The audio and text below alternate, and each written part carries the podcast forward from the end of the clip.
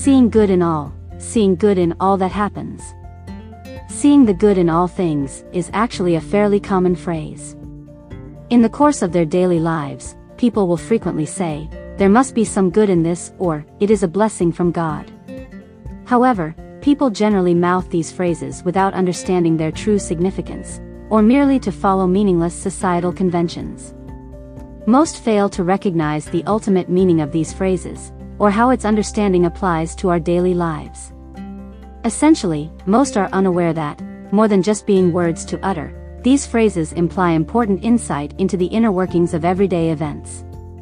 The fact is, however, seeing the good in all events, whatever the circumstance, whether favorable or unfavorable, is an important moral quality resulting from sincere faith in God, and the approach to life that is brought about by such a faith.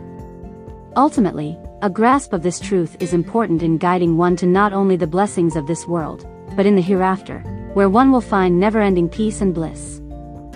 Not feeling disappointment for anything that happens throughout the course of this life is a mark of a true understanding of the meaning of faith. Failure to see good in things that happen, being fraught with constant fear, anxiety, despair, sorrow, sentimentalism, on the other hand, indicate a lack of pure faith.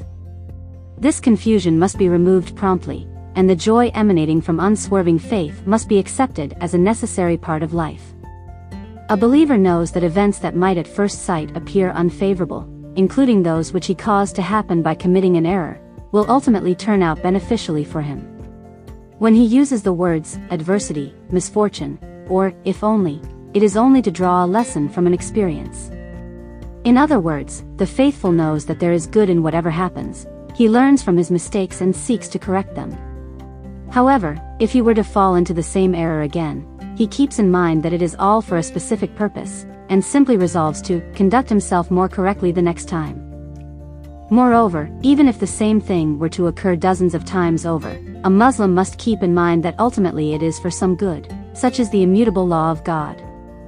This fact is also elaborately stated by the Prophet, may Allah bless him and grant him peace, who said, Strange are the ways of a believer for there is good in every affair of his, for this is not the case with others expect the believer.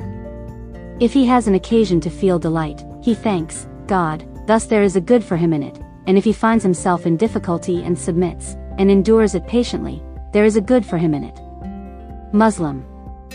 Only in the recognition that God creates everything for a certain good and a specific purpose can one's heart find peace. To have a grasp of this fact is a great blessing for a believer. A person who is distant from Islam suffers from continuous torment, he lives in constant apprehension, turning out to be an ever-present source of anxiety. A believer, on the other hand, recognizes and reveres the fact that there is a divine purpose behind God's creation. Hence, being indecisive, that is, suffering from the continuous apprehension of constantly expecting both good and evil, may become an embarrassment for a believer in the hereafter pleading ignorance of such a plain and obvious truth, because of carelessness or laziness, may only cause torment both in this world and beyond. We must keep in mind that destiny predetermined by God is entirely flawless. For a person willing to recognize the good in all things, he finds only blessings and a divine purpose, hidden within an entire complex of interconnected events. Though he may have many other things to concern him throughout his day, a person of strong faith, who is guided by his wisdom and conscience, never allows himself to be tempted by Satan's wiles. No matter how, when, or where an event takes place, he never forgets that there is always some good behind it. Although he may not be able to recognize this good immediately, what really matters is for him to be aware that there is an ultimate purpose.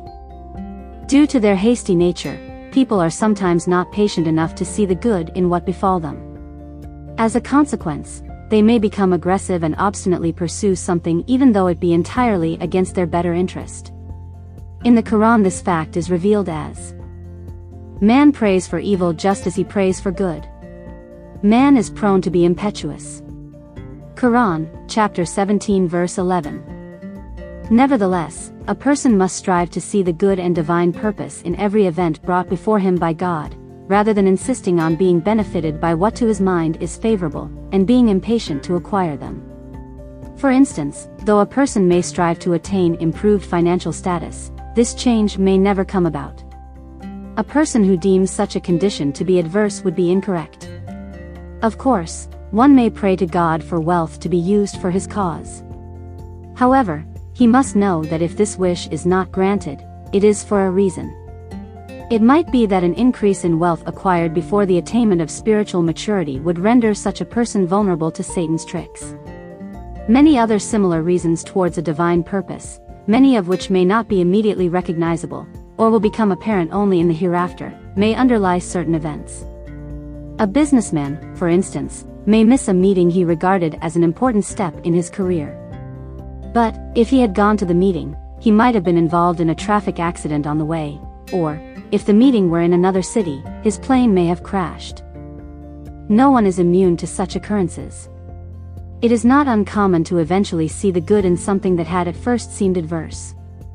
Nevertheless, one would need to keep in mind that he might not always be able to grasp the purpose of what had appeared to be an adverse situation. Because, as we have said earlier, we may not always have the benefit of witnessing its positive outcome. It may well be that God will only reveal its divine purpose in the hereafter.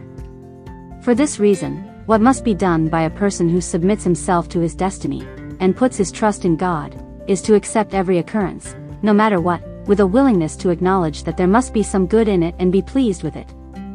It must also be mentioned that recognizing the good in all is by no means ignoring the reality of these events, pretending that they hadn't happened, or being overly idealistic. On the contrary, a believer is held responsible for taking all appropriate actions and resorting to all methods necessary to resolve a problem. A believer's resignation must not be confused with the approach of others who, due to a flawed understanding of the matter, remain indifferent to whatever happens around them, and are unrealistically optimistic. Such people are usually described as wearing rose-colored glasses. They fail to make rational decisions, or put them into action, since they are oblivious and childishly optimistic, instead of seeking solutions to problems.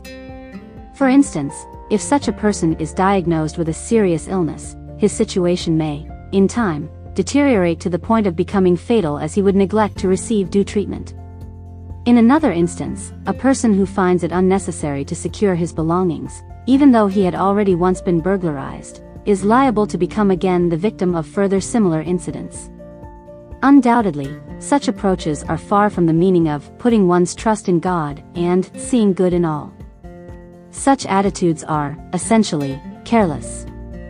On the contrary, believers must do their utmost to address the situation practically. Basically, the manner in which they conduct themselves is a form of worship. Because, when they are involved in such situations, their minds are occupied with remembrance of the fact that it is God who carries an event to a conclusion.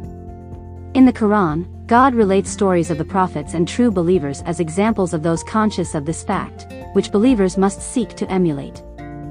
The manner in which the Prophet Hud, peace be upon him, responded to his people, revealing his complete submission to God, and his unwavering trust in him, in spite of their vicious threats, is one such example. They said, Hud, you have not brought us any clear sign. We will not forsake our gods for what you say. We do not believe you. We only say that one of our gods has driven you mad. He said, I call on God to be my witness, and you also bear witness, that I am free of all the gods you have apart from him. So scheme against me, all of you together, and then grant me no respite. I have put my trust in God, my Lord and your Lord. There is no creature he does not hold by the forelock. My Lord is on a straight path. If you turn your backs, I have transmitted to you what I was sent to you with, and my Lord will replace you with another people, and you will not harm him at all. My Lord is the preserver of everything. Quran, chapter 11 verse 53 to 57.